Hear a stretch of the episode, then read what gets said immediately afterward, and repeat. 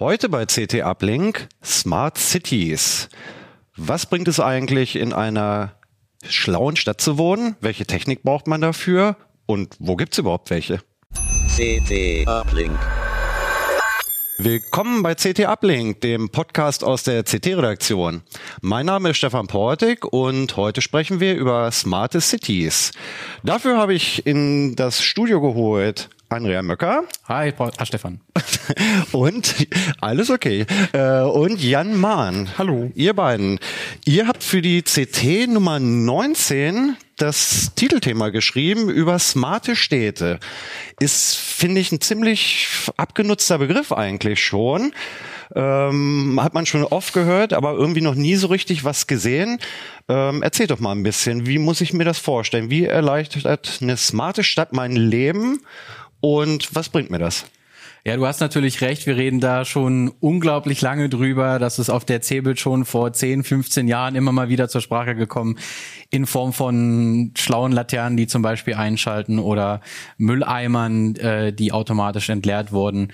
Ähm, die Smart City ist an sich eine Stadt, die um äh, Sensorik, um schlaue digitale Dienste erweitert wurde, die mir dann das Leben und auch vor allem die Verwaltung der Stadt erleichtern. Zum Beispiel eben, wie gerade schon gesagt, die Mülleimer, wo ich dann zum Beispiel so einen Abstandssensor habe, der mir sagt, ob der Mülleimer voll ist und dann fährt die Müllabfuhr aber auch nur die Mülleimer an, die dann voll sind. Oder auch behördliche Dinge wie zum Beispiel den Ausweis neu beantragen und so weiter, dafür Webanwendungen zu haben, mhm. eben die Möglichkeit, Dinge digital zu erledigen, statt überall hin zu müssen und die Verwaltung insgesamt zu vereinfachen. Mhm. Du äh, sprichst gerade von dem Müllsensor, also müsste ich mir das so vorstellen, in einer smarten City ist im Prinzip ziemlich jedes Gerät in irgendeiner Form vernetzt, bis hin zur letzten Mülltonne.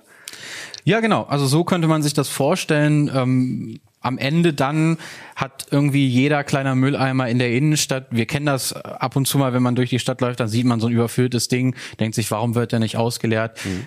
Am Ende hat jeder davon dann tatsächlich einen Sensor, meldet zurück, ich bin voll, komm vorbei und dann kann die Stadt oder eben die, die, der Abfallbetrieb, äh, statt irgendwie einmal in der Woche rumzufahren, kann dann gezielt die Mülleimer anfahren und da damit auch dafür sorgen, dass eben die Stadt insgesamt sauberer wird.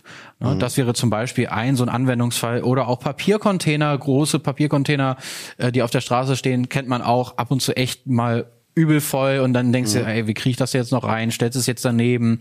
Ja, ähm, auch das kann man dann damit einfach automatisieren, gucken, was muss angefahren werden und was muss nicht angefahren werden, statt irgendwie die kompletten Routen abzufahren, nur einmal pro Woche, alle zwei Wochen oder so. Mhm. Ich als äh, Großstädter, die wir ja sind, äh, denke auch ganz viel an Verkehr tatsächlich. Ähm, man steht ständig im Stau, man sucht einen Parkplatz. Ähm, ich lese immer, ja, der Verkehrsfluss soll optimiert werden, grüne Welle und so. Ähm, das ist sicherlich auch ein Teil von Smart Cities. Man kann unter dem Begriff eigentlich das zählen, was man darunter zählen möchte. Und das machen Städte auch sehr unterschiedlich. Ein paar sagen, so Verwaltungsdienste zum Beispiel gehören auch zur Smart City. Andere mhm. sagen, wir fokussieren uns auf die Sensorgeschichten, auf Verkehrssteuerung. Und das ist auch so ein bisschen das Problem. Es gibt nicht den Begriff für Smart City. Ähm, man kann da sehr lange drüber rumlamentieren. Man kann alles da reinschmeißen und am Ende vor diesem riesigen Problem stehen als Verwaltung und sagen, ja, da machen wir lieber, kapitulieren wir lieber und machen nichts, bevor wir jetzt irgendwas Konkretes umsetzen, weil es ist ja so groß und so vielfältig. Genau, das klingt ziemlich ziemlich, vielschichtig. Das war auch echt so mein Gedanke, als ich das gelesen habe. Und ich hatte mich so ein bisschen gefragt, wie kriegt man das eigentlich alles unter einen Hut? Gibt es da irgendwie eine Definition? Gibt es da irgendwie einen Katalog oder ein Pflichtenheft, dass die Städte und Kommunen eigentlich mal irgendwie wissen, ähm, wie sie ihr, ihre Umgebung versmarten sollen? Ja, 2017 haben sich äh, Vertreter beim Bundesministerium für Bau und Sonstiges getroffen, mhm. also beim Bauministerium, ähm, haben so eine Art Workshop durchgeführt und haben zusammengetragen, was man unter Smart City verstehen könnte. Ähm, das haben die so zusammengeschrieben zu einer Charta, die Smart City Charta. Mhm. Das ist jetzt ein Dokument und da stehen alle möglichen Ideen drin, was man machen könnte, welche Probleme man dabei möglicherweise haben könnte. Es bleibt aber vergleichsweise unkonkret. Also es sind so ein paar Absichtserklärungen. Die Stadt soll lebenswerter werden. Man soll ähm, durch Digitalisierung und durch digitale Transformation, das ist alles sehr blumig formuliert, äh, wird das Leben besser. Es wird weniger Emissionen geben, bessere Verkehrssteuerung. Und das ist eigentlich so ein bisschen das Problem, was wir auch in den Artikeln beschreiben. Aus dieser riesigen Feld, was man in diese Charta reingeschrieben hat, kann man sich jetzt irgendetwas aussuchen und je nachdem, auf wen das Ganze trifft in den Verwaltungen, kann man das, kann entweder was draus werden. Also man kann sagen, ich gehe jetzt pragmatisch ran und probiere was aus. Oder ich kann sagen, das ist aber alles ganz schön kompliziert. dann, äh, ja. Aber es verspricht ja irgendwie ein besseres Leben. Und was aus dieser Karte dann geworden ist, im zweiten Schritt gab es ein Förderprogramm für Städte in Deutschland, die sich darauf beworben können, konnten, äh, Smart City Modellprojekt zu werden. Genau, das ähm, von der Charta ähm, hattet ihr geschrieben, es ist wirklich richtig vage, richtig unkonkret und ich habe mir dann auch gedacht, oh, Deutschland und Digitalisierung ist ja jetzt eher so ein schwieriges Thema. Ähm, wie, wie, wie gehen wir das an? Offensichtlich über Modellprojekte. Welche gibt es denn da und hat der Bund da auch irgendwie Geld mit reingeschossen oder müssen die Kommunen und Städte das selber alles stemmen? Man konnte sich bewerben auf dieses als Pilotprojekt, also als Stadt sagen, ich möchte gern Pilotprojekt werden und dann sind richtig hohe Fördersummen, also für eine Großstadt auch mal 18, 20, äh, mehr als 20 Millionen Euro auf fünf Jahre jeweils. Oh, ähm, da gab es drei Runden, insgesamt hat der Bund über 800 Millionen Euro locker gemacht, äh, die in diese Städte gegangen sind. 2019 fing das Ganze an äh, und jetzt sind die letzten Städte. Insgesamt sind es 73 Städte, die äh, Modellprojekt geworden sind. Okay, und können die schon irgendwas vorweisen? Also wenn die Charta seit 2017 ähm, schon in der Welt ist und sehr unterschiedlich. ist jetzt sechs Jahre her? Sehr unterschiedlich. Ähm, es gibt äh, vorgesehen ist, dass es zwei Phasen gibt: eine Strategie und eine Umsetzungsphase. In der Strategiephase soll man sich finden und äh, ein Konzept schreiben, möglichst viel Konzepte schreiben. Das ist immer wichtig. Ähm, und dann kann man irgendwann in die Umsetzungsphase gehen und Dinge ausprobieren. Ähm, und das ist sehr unterschiedlich, wie das in den Städten gelebt wird. Es gibt Städte, die sind auf dem Papier in der Strategiephase und können richtig was vorweisen. Die haben ein Dashboard, in dem ich die Temperaturen aller Schwimmbäder sehen kann, also mit Sensoren. Ich weiß vorher, ähm, wo es sich lohnt, baden zu gehen an öffentlichen Badestellen, Wasserqualität, Luftqualitätssensoren. Und die sind offiziell noch in der Strategiephase. Das heißt, eigentlich überlegen Sie noch, was Sie machen wollen. Genau, aber sie sind das. Aber, aber es ist schon fertig gebaut. Sie sind es ja. pragmatischer angegangen. Man, man okay. kann sich natürlich hinsetzen und sagen, wir überlegen mal was, was. Ja. Und dann setzt man sich hin und sagt, wir haben jetzt acht Planstellen geschaffen, jetzt überlegen wir uns mal was. Und aus diesem, wir überlegen uns mal was, kommt man ja nicht so richtig. Man weiß ja gar nicht, was ja, es gibt, was es auf dem Markt gibt. Wir haben den ganzen Tisch voll mit Geräten. Ähm, wenn ich nicht weiß, was es gibt und wie ich anfangen soll, dann kann ich mich, glaube ich, als Behörde mehrere Jahre genau darin verzetteln. Ich finde, man, man, man merkt relativ deutlich, in welchen Kommunen auch ITler mit am Werk sind ja. und wo hauptsächlich Verwaltungsmitarbeiter am Werk sind. Mhm. Das sieht man ganz doll, weil ähm, ich habe in diesem ganzen Open Source Kosmos eine ganze Reihe an Anwendungen zur Verfügung, um zu sagen, ich mache jetzt mal Smart City. Ich kaufe so einen Sensor, der kostet 40 Euro. Ich kaufe so ein Gateway, kommen wir sicherlich auch gleich nochmal drauf zu sprechen. So, ja. Und baue mir zum Beispiel mit Grafana. Das ist äh, eine, eine kostenfreie Software für so Diagramme, auch so mhm. für schicke Dashboards. Mhm. Baue ich mir was. Das ist so eine Sache, die machen Leute wie wir beide zum Beispiel an einem halben Nachmittag. Ja. Und dann hat man da was vorzuweisen. Dann hat man zum Beispiel eine Temperatur. Das Gerät hat zum Beispiel hier noch einen externen Temperatursensor dazu. Den kann ich irgendwie, weiß ich nicht, in, in, Asphalt, in Asphalt kleben, kann sagen, hier Straßentemperatur, da muss ich jetzt streuen. Ne, mhm. Ne? Zum Beispiel, solche Sachen zum Beispiel. Das ist, das ist sehr schnell gemacht. Und es gibt Kommunen, die haben wirklich gar nichts vorzuweisen. Also die sind seit Jahren am machen. Da gibt es Pressemitteilungen, die sagen, ja, ja, wir haben uns mit denen und denen getroffen, wir haben uns da und da ausgetauscht, wir haben jetzt die und die Smart City Feste gemacht, wir haben irgendwelche Planungsrunden gemacht, mit, wo wir uns überlegt haben, was kann man alles machen, aber daraus entsteht nichts. Mhm. Es geht so ein bisschen in die umgekehrte Richtung von dem, was, was Jan jetzt gerade gesagt hatte, dass Cities teilweise schon ziemlich smart sind, obwohl sie angeblich noch planen. Also ich, ich höre so ein bisschen raus, es gibt auch Cities, die viel geplant haben, aber es kam nichts bei rum. Wie, war die, Also man- wie ist die Quote? Man muss dazu sagen, ich habe mir die Mühe gemacht, ich bereue die Idee mittlerweile auch. ich habe mir alle 73 Städte angeschaut, also bei jedem die Homepage, alle Pressemitteilungen zumindest mal drüber gegangen. Ich habe auf jeder Homepage, die haben alle eigentlich eine eigene Seite, Smart City, Smart-City-Name der Stadt meistens äh, oder irgendwo auf den Seiten der, der äh, Stadt verlinkt. Äh, alle Dokumente versucht mal zu überfliegen und zu schauen, ob es irgendwo was gibt, was ich anklicken, ausprobieren, nutzen kann. Und äh, die die Erkenntnis ist, es gibt absolut keine Korrelation zwischen Strategie oder Planungsphase und Ergebnis. Ja. Also es gibt beides. Es gibt welche, die sind in der Planungsphase und haben was. Es gibt welche, die sind in der Strategiephase und haben was und andersrum. Also da gibt es keine direkte ähm, meinst in der Korrelation. Umsetzungsphase. Äh, Umsetzungsphase oder Strategiephase, genau. Also sie sind in irgendeiner Phase und sie haben was gemacht oder sie haben halt nichts hingekriegt seit Jahren. Beides gibt es. Das, ja, das klingt, so ein bisschen nach diesem typ, typischen Behördenmühlen langsamen Apparat irgendwie. Äh, wir setzen uns erstmal hin und reden ganz viel drüber und machen einen Plan und das Förderprogramm schreibt auch quasi vor, du sollst möglichst viel ähm, Menschen dabei mitnehmen. Also du sollst die, die Gesellschaft mitnehmen und du sollst Partizipationsformen anbieten, dass Bürger Ideen einreichen können, äh, dass solche Ideen vielleicht auch umgesetzt werden können.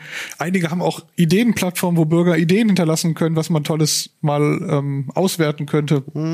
Das hatte ich mich eben schon gefragt, als, als du meintest irgendwie, ne, wir, wir als ITler oder ihr als ITler, die, die sich damit täglich beschäftigen, ihr würdet das an einem Nachmittag hinkriegen.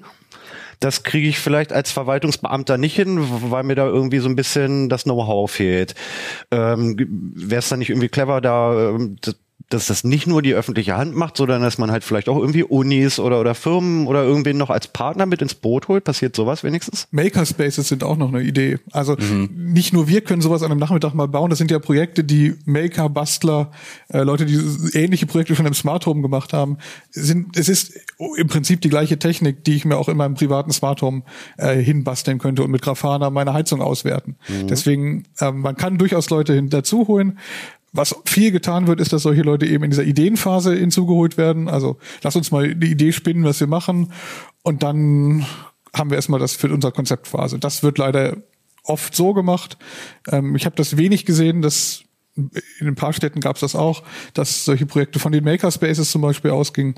Ähm, das ist immer eine gute Idee, so jemanden ins Boot zu holen. Du hast gerade die Brücke zum, zum Smart Home ähm, geschlagen. Ähm, das kennen sicherlich viele, die damit schon mal so ein bisschen rumexperimentiert haben. Ne? Dann habe ich irgendwie eine Glühbirne, die sendet ähm, über Zigbee und dann habe ich eine Steckdose, die hängt nur im WLAN und irgendwie werkeln da so vernetzte Geräte aneinander vorbei. Ich habe dann fünf Smartphone-Apps ähm, und das sind alles irgendwie so ein bisschen Insellösungen. Ihr habt ihr jetzt ja einiges mitgebracht. Ähm, wie muss ich mir denn das bei Smart Cities vorstellen? Haben wir da auch so ein Standard- und Protokollchaos oder ist man jetzt diesmal schlauer und sagt, ähm, nee, das ist schon so angelegt, dass man das unter einen Hut bekommt? Ja, jein. Ein anderer Ansatz. Es ist ein, es ist ein ganz anderer Ansatz, würde ich sagen. Okay. Ähm, die Hersteller von solchen Sensoren, die jetzt auch für den Smart City Bereich sind, also Parksensoren, Temperatur, Umweltsensoren, diese Hersteller haben nicht so dieses diese Idee, die viele Smart Home Gerätehersteller haben. Ich muss meine Kunden in irgendein Ökosystem einsperren und verdiene mein Geld mit einem Ökosystem. Das ist nicht die Idee, sondern die Dinger senden in der Regel ziemlich dumme Datensätze über ein Funkprotokoll. Und es ist meine Aufgabe als Integrator, der dieses Smart City daraus baut, die Daten in eine gemeinsame Datenbank zu werfen und daraus was zu bauen. Also ich bekomme in der Regel von den Herstellern gar nicht so eine so ein geschlossenes, so ein Void Garden, wie ich das bei den großen Smart Home Herstellern kriege. Ich meine, das Ziel ist ja auch am Ende nicht, das zu haben wie in deinem Smart Home mit fünf Apps oder so, sondern du willst ja eine Datenplattform haben. Genau. Die Stadt soll ja nach außen, nach außen her einheitlich erscheinen in dieser Datenplattform. Und deshalb ist das da oft so, dass man da auf ähm, mehr oder minder standardisierte Protokolle setzt, wo ich dann Daten austauschen kann. Ne? Also ähm, am Beispiel jetzt äh, kommen wir sicherlich auch gleich nochmal zu LoRaWAN, da ist das so, da habe ich diesen einen Server und wenn dann ein Datenpaket eintrifft, dann kann ich die Daten entweder abholen mit über einem Telemetrieprotokoll oder der Server sendet in dem Moment, wo diese Daten eintreffen, einen HTTPS-Request und sagt, guten Tag, lieber anderer Server, ich habe hier was. Und das wird dann in, in einer Objektnotation wird das abgeliefert. Also ich habe praktisch einen strukturierten Datensatz, ähm, der auf der anderen Seite dann einfach verarbeitet wird und damit kann ich dann weiter jonglieren. Und diese ganzen Plattformen funktionieren in der Regel auch so, selbst wenn noch mal eine Hersteller-App dazwischen ist, ich habe irgendeine standardisierte Schnittstelle, die ich abfragen kann, um eben roh an diese Daten zu kommen und damit dann eben eine Anwendung zu bauen, wie eben Grafana zum Beispiel. Ja, ne? wobei ne, die Daten zu haben und, und auszuwerten, aufzubereiten, ist ja schon Schritt zwei oder drei im Prinzip. Also der der erste Schritt ist ja erstmal, ähm, wir hatten hier jetzt zum Beispiel den äh, Temperatursensor, den Mhm. ich den ich jetzt irgendwo in die in die Fahrbahn einfräse. Ähm, die Dinger brauchen ja irgendwie auch Strom. Irgendwie müssen die Daten ja dann auch zu zu einem Server oder überhaupt erstmal zu einem über ein Gateway zu einem Server bekommen. Ja. Ähm, also wie muss ich mir das vorstellen? WLAN äh, reicht jetzt nicht so weit, Bluetooth natürlich auch nicht. Mhm. Ähm, also da reden wir offensichtlich auch über einen ganz anderen Funkstandard. Ja, schöne Überleitung äh, zu den Funkstandards. Wir haben hier unterschiedliche Optionen. Was gerade zum de facto Standard wird, ist LoRaWAN. Das steht für Long Range Wide Area Network. Das ist ein Funkstandard, der speziell dafür gemacht ist, geringe Datenmengen zu übertragen. Also nicht so wie dein Handy, das dann irgendwie Mittlerweile ja sind wir im Gigabit-Bereich ne, oder einige hundert Megabit ähm, so viele Daten überträgt. Das muss ich hier gar nicht machen, weil dieser Temperaturwert und vielleicht noch die Statusinfo, ob der Akku voll ist, das müssen nicht mal zwei Byte sein. Und LoRaWAN löst es so, ähm, dass ich praktisch nochmal ein Protokoll oben drauf habe, was sehr energiesparsam ist. Ich habe da nicht dieses ganze Graffe wie im Internet, hallo, bist du da, Handshake und so weiter und so fort, sondern das Gerät kann einfach senden. Und das funktioniert über diese sogenannten Gateways. Die muss ich also aufstellen bei mir ähm, und die Reichweite beträgt dann so äh, ja, je nachdem im Innenstadtbereich so zwei, drei Kilometer und auf dem Land oder von einem Berg können es durchaus mal 20, 30 Kilometer sein. Ach doch, so weit, okay. Also die gute Nachricht ist, ich habe hier mal so ein LoRaWAN Gateway, das ist das LoRaWAN Gateway für Einsteiger quasi. Das ist dieses Gerät hier, The Things Gateway. Äh, Das liegt irgendwo unter 200 Euro. Das ist hier eine Modifikation mit einer externen Antenne, die ist serienmäßig nicht dran. Die haben wir dran gebaut. Äh, zusammen mit dieser kleinen Antenne, wenn ich die auf den Kirchturm in eine Stadt stelle oder in ein Dorf stelle, hätte ich das Dorf damit zu großen Teilen abgedeckt. Genau. Das ist einfach was, was extrem weit reicht. Wenn ich neben dem, neben der Stadt noch einen Berg habe und von dort runterfunke, dann komme ich mit so einem Gateway erstaunlich weit. Also, das ist nicht so, dass ich alle drei Meter so ein Gateway aufstellen muss. Gerade für so eine Anwendung, wenn ich sage, ich möchte starten, ich habe einen Straßenzug, da möchte ich mit Parksensoren arbeiten, dann stelle ich ein Gateway irgendwo an einem sehr, sehr hohen Ort neben dieser Straße auf, dann kann ich damit extrem viel mit sehr, sehr wenig Geld erreichen. Genau. Das klingt erstmal jetzt relativ vielversprechend, weil man würde jetzt erwarten, bei einem Funkstandard irgendwie die, überhaupt erstmal die Infrastruktur aufzubauen, ähm, ist ein Riesenunterfangen. Äh, wenn du jetzt sagst, irgendwie mit, mit ein, zwei Gateways äh, kann ich schon im Prinzip eine Kleinstadt versorgen. Ja. Das ähm, klingt für mich zumindest so, als ob es dann relativ einfach wäre ähm, und man dann sich eigentlich nur noch so ein bisschen fragen müsste, was für Sensoren möchte ich denn verbauen? Ähm, ist das, gibt's die dann wirklich wie Sand am Meer? Sind die dann alle kompatibel zu dem Low Range Wide Area Ja, Standard? LoRa, LoRaWAN ist ein, ein- Standard und das ist der, das ist der große Vorteil. Dadurch, dass hier nochmal so eine Abstraktionsebene dazwischen ist, ich habe hier kein IP, also das Gerät hat keine IP-Adresse, sondern eine eigene Adresse innerhalb des LoRaWANs und die Daten kommen auf dem Server roh an. Also ich habe tatsächlich nicht wie jetzt zum Beispiel bei deinem äh, schlechtes Beispiel Tuya Smart Home zum Beispiel, wo eigentlich ein gutes Beispiel, aber Tuya, naja, gut, egal. ähm, also es ist, es ist nicht vernagelt. Also es ist nicht vernagelt, sondern hier kommt dieser rohe Datensatz von diesem Sensor an und dann habe ich ein Stückchen JavaScript, was das lesbar macht und dann habe ich wirklich einfach Rohdaten und die kann ich überall hinschicken, wo es kompatibel ist. Ich kann praktisch alles mit allem verheiraten, was irgendwie äh, funktioniert. Ähm, und das ist der große Vorteil. Und ich habe bei LoRaWAN, jetzt liegen hier zum Beispiel Sachen von, von Dragino, das ist so ein guter, guter Hersteller für Einsteiger, sind sehr günstig. Rack Wireless hat auch viele Sensoren. Hier ist noch so ein Heizkörperthermostat mit LoRaWAN. Ich habe eine recht große Auswahl an Sensoren. Das wird tatsächlich gerade einfach zum de facto Standard für regionale Netze. Ähm, und ja, damit kann ich dann einfach anfangen, meine Smart City aufzubauen. Mhm. Eben weil dieser Zugang zu den Daten sehr einfach ist auch. Wo liegen wir denn da preislich? Ihr hattet ja gesagt, der Bund hat so rund 800 Millionen Euro locker gemacht, war das, glaube ich, ne?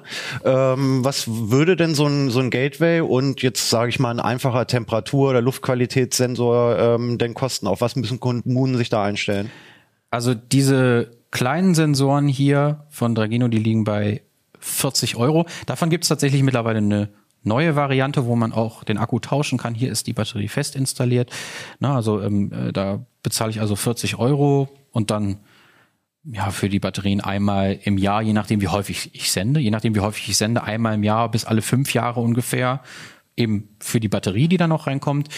Das Gateway, das Indoor Gateway, ähm, das liegt hier so bei 100 Euro ungefähr. Also in, in, in dieser Bauform hier ohne ähm, ohne die externe Antenne.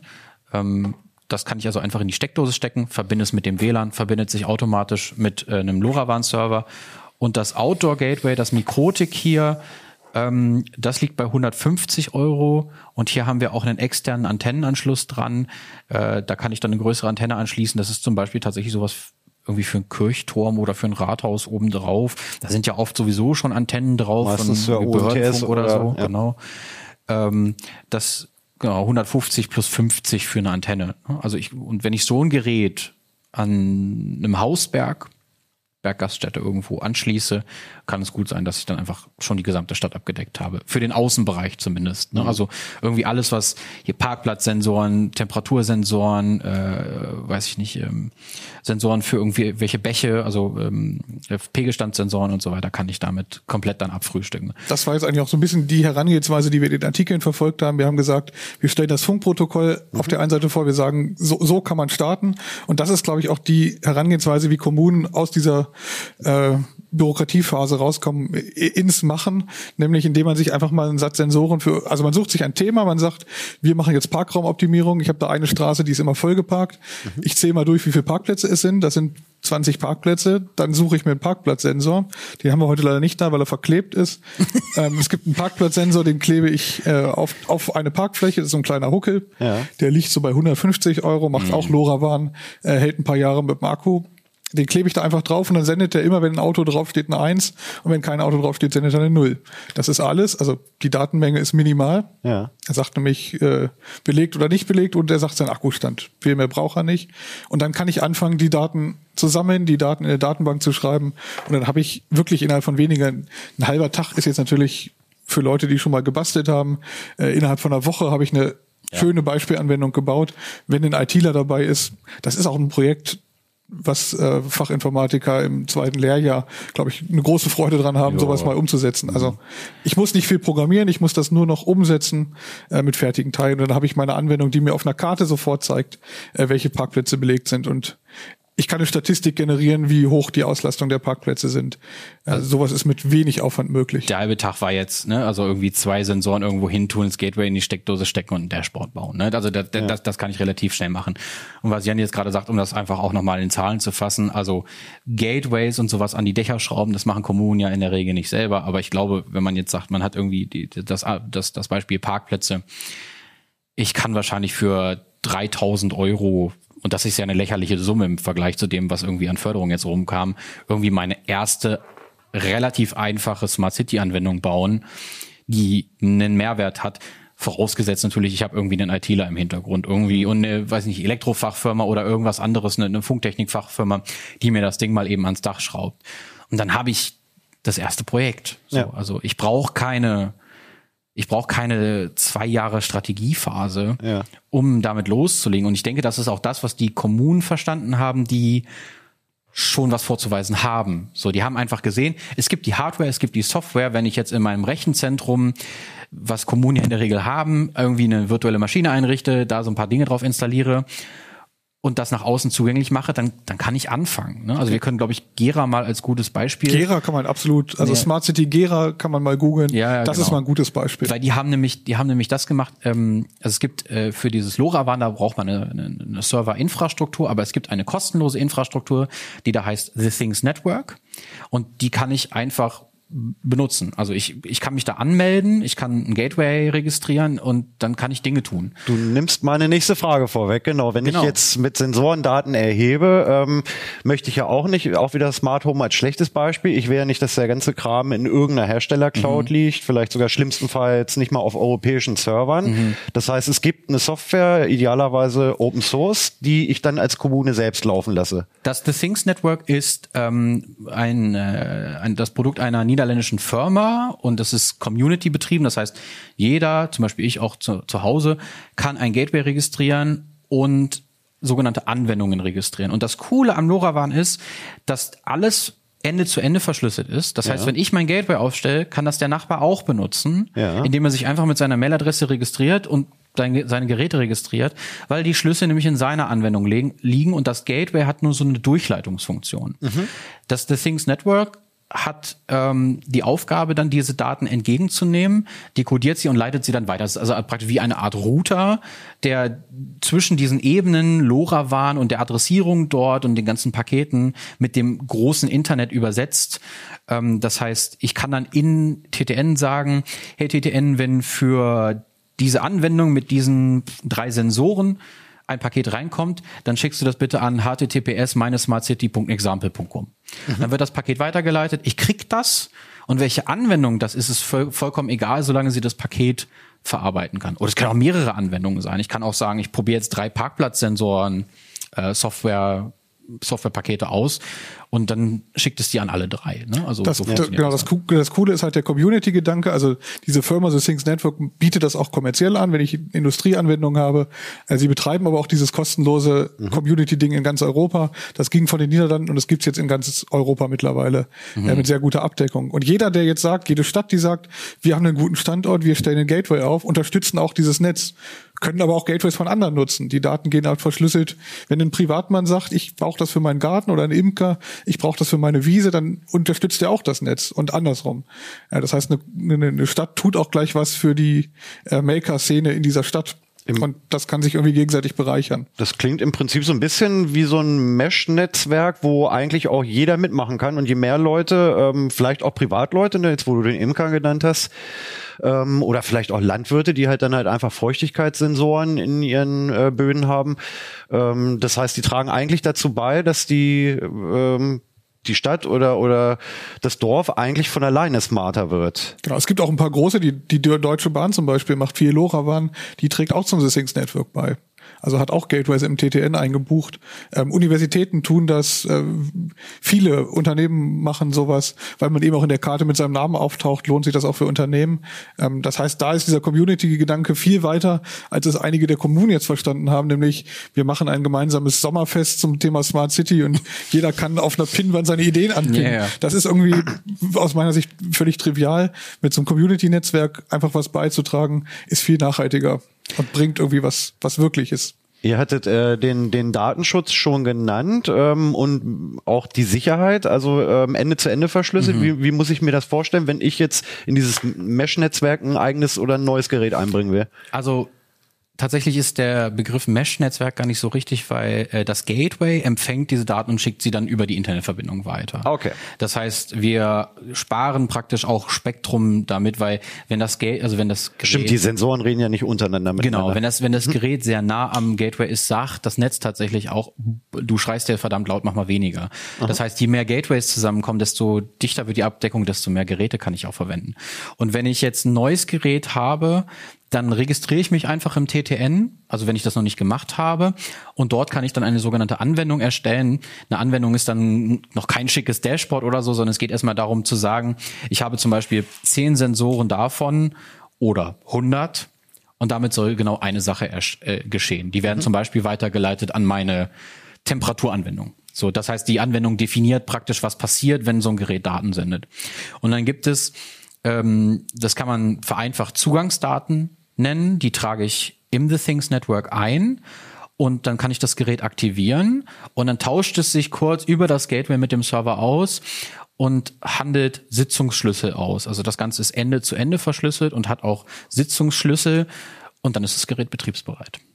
Und dann muss ich vielleicht noch sagen, äh, über Konfigurationspakete, die ich zum Beispiel dann ähm, auch aus dem, also entweder ich konfiguriere das Gerät hier über so eine kleine serielle Schnittstelle hier zum äh, ne, zum Anklippen. Das ist so magnetisch. Hier Mhm. sind so eine serielle Schnittstelle Okay. drauf. Es gibt aber auch die Möglichkeit, einfach zu sagen, äh, liebes Gerät, wenn du das nächste Mal was sendest, dann kriegst du vom Paket, äh, vom, vom, vom Netz ein Paket, in dem steht, du sollst alle 60 Sekunden, alle 60 Minuten senden. Ähm, so funktioniert das dann. Die Geräte sind allerdings nicht dauerhaft erreichbar, sondern immer wenn das Gerät sendet, wartet es äh, zwei, zwei Sekunden, zwei Sekunden, ob ein Paket vom Netz zurückkommt und legt sich ansonsten wieder schlafen.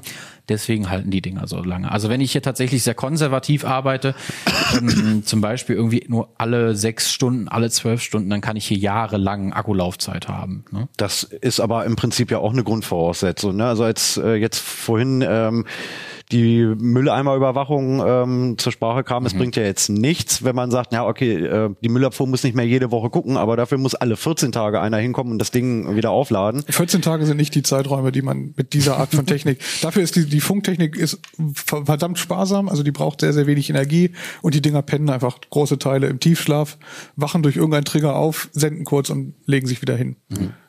Ähm, zu den Anwendungen, du hattest jetzt eben Gera nochmal als Vorzeigebeispiel ähm, genannt. Ähm, Stichwort Dashboard ist schon gefallen. Das ist natürlich ganz schön, wenn ich mir dann auf der Webseite meiner Stadt angucken kann, wo jetzt irgendwie Parkplätze frei sind.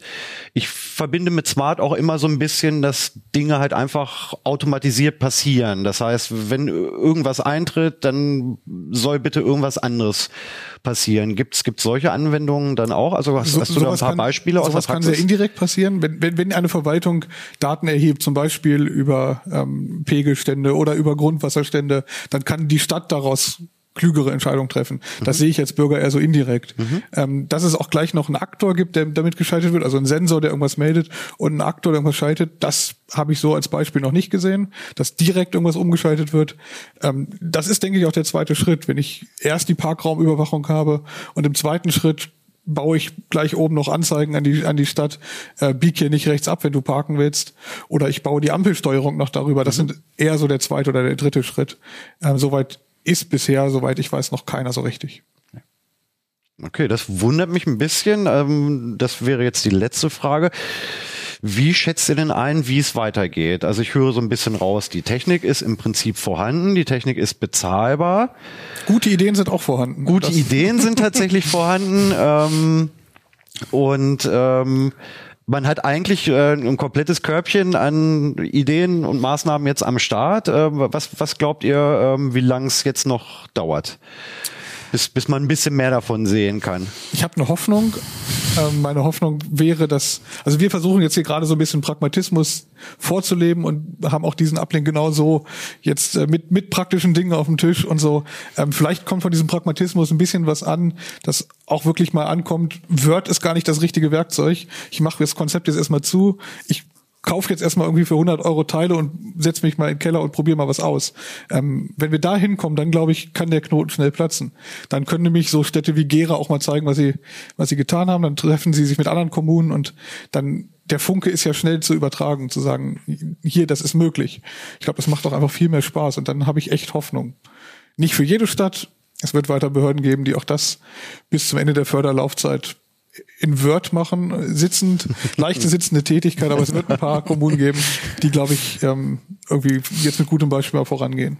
Ich glaube, das Schwierige ist auch hauptsächlich so den, den Bogen zu kriegen Ja. und zu begreifen. Ich glaube, das ist, das ist was, was vielen gar nicht klar ist. Ich kann Smart City nicht wie etwas behandeln, was ich beauftrage und dann kommt ein Unternehmen, macht das und dann ist das irgendwann fertig. Weil ich werde im Prozess merken, dass bestimmte Dinge funktionieren. Ich werde merken, dass bestimmte Dinge nicht funktionieren, dass bestimmte Hardware einfach nicht geeignet ist. Ich brauche in der Verwaltung Leute, die sich mit IT auskennen und die das Thema Smart City übernehmen. Ich kann das nicht mit Verwaltungsmitarbeitern machen, zumindest nicht mit solchen, die eben sagen, ich mache Verwaltung und nichts anderes. Ich brauche dafür diesen technischen Aspekt. Ich brauche Leute, die verstehen, ob das, was mir da eine Firma anbietet, überhaupt Sinn ergibt für meinen Anwendungsfall. Und das muss ich in Deutschland ganz doll durchsetzen, damit das funktionieren kann. Weil sonst wird's einfach schwierig, weil wenn ich den technischen Hintergrund nicht habe, dann verstehe ich das Thema auch auf dieser tiefergehenden Ebene, die ich für die Ausführung tatsächlich brauche, auch überhaupt nicht. Das ist leider ja ein Problem, was, was sich äh, bei der Digitalisierung der öffentlichen Verwaltung immer mal widerspiegelt. Ich glaube, so war tatsächlich ähm, eure äh, Themenstrecke auch ein bisschen angelegt, dass ihr tatsächlich ähm, auch irgendwie Entscheidern Ideen und ähm, letztlich dann halt äh, ähm, mal so, so, so ein bisschen in Marschrichtung irgendwie vorgibt äh, oder vorgeben wolltet und da mal die Lücken füllen wolltet, die in der in der Karte halt einfach noch Scheunentor weit offen kla äh, klaffen. Wir wollen aber auch diejenigen, die irgendwie selber basteln und Lust auf sowas haben, denen einfach mal zeigen, es gibt das, es gibt dieses LoRaWAN. Man kann auch selber mit der Smart City anfangen, wenn die Kommune noch nicht so weit ist. Äh, dann kann auch ein Makerspace loslegen und Pegel, Pegelstände erfassen oder Umweltdaten, CO2 äh, messen, äh, Ozonwerte messen. Das sind einfach Projekte, dann sind wir eher so im Bereich Citizen Science oder so. Ähm, da kommen ganz, ganz verschiedene Sportverein, kann seinen Rasen äh, vom Fußballplatz damit auswerten. Also ich glaube, äh, da können auch andere mit anfangen als die Behörde. Klingt spannend, dann hoffen wir einfach mal, ähm, dass ihr ein paar gute Ideen gegeben habt. Ich fand's sehr spannend ähm, und schauen wir mal, wenn die Behörden äh, noch Fragen haben, wendet euch an, an Jan und Jan oder schaut doch mal auf der Webseite von äh, Gera vorbei. Und dann würde ich sagen, vielen Dank für das Gespräch. Schön, dass ihr da wart. Gerne. Sehr gerne. Ciao. Tschüss.